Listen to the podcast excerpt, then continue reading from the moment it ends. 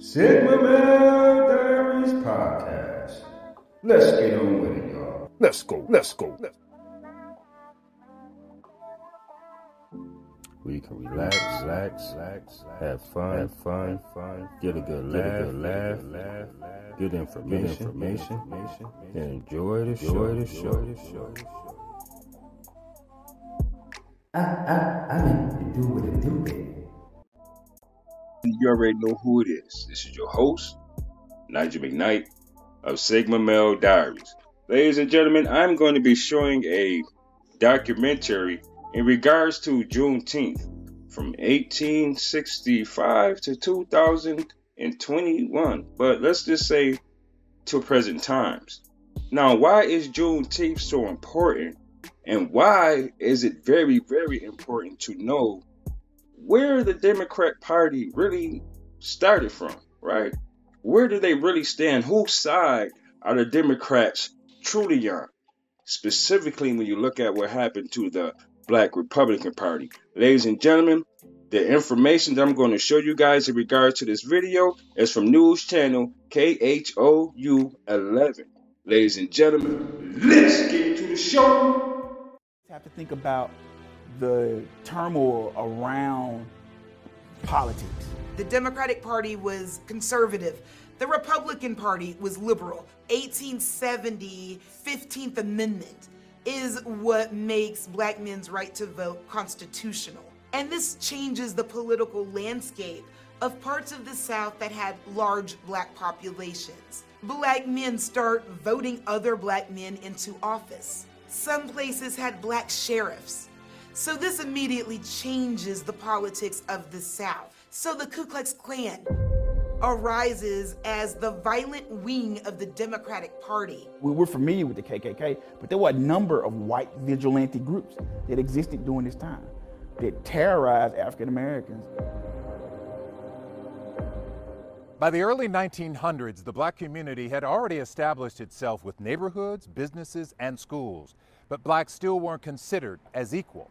With segregation and Jim Crow laws, they were still being treated like second class citizens. Segregation laws restricted every public space where Southerners could possibly make contact. When we say Jim Crow law, we're referring to legal segregation. Boston creates segregation laws in order to separate black and white passengers on city streetcars in the 1840s. People in Boston started to refer to the black section of streetcars as the Jim Crow section. They did that because Jim Crow referred to a popular minstrel figure. Early on, it was white performers, typically white men, who would blacken their faces using burnt cork, but Jim Crow was the most popular blackface minstrel character. So popular that many white people in the United States began to identify the name Jim Crow with black people. Here in Houston, you really can't think about Jim Crow laws without thinking about the 24th Infantry, African American soldiers who found themselves here at Camp Logan and found themselves the victims of police brutality and Jim Crow laws and segregation. Right, you're absolutely right. In the summer of 1917, the United States enters World War I. The U.S. military was still segregated. The military was constructing a training facility called Camp Logan. So when these 700 black soldiers show up in Houston, Jim Crow is is alive and well. It's and you got to remember it's a new thing. And these soldiers had fought in, in the Spanish American War, had gone up San Juan Hill, had fought in the Philippines. They weren't they weren't used to being treated as second class citizens. It all came to a head that August when Houston police officers were accused of attacking and killing one of the soldiers. Black soldiers of Camp Logan then marched from what's now Memorial Park to the city of Houston. This was a push against Jim Crow authority. Mutiny and rioting ensued. It was a strike against police brutality. 16 white people were killed, mostly civilians. Four black soldiers died. The deadly encounter led to the soldiers' court martial, the largest murder trial in U.S. history. I I saw the photograph of the of the trial. That blew my mind. Here are these 63 black soldiers surrounded by white soldiers with fixed bayonets on their rifles. And caption said the largest murder trial in American history. And I had never heard anything about this. Nothing. In the end, 19 soldiers were hanged, and all but eight of 118 soldiers charged were convicted for their part in the Houston riot of 1917.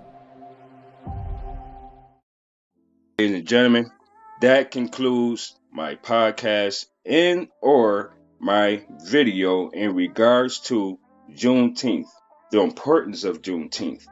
Why are they procrastinating?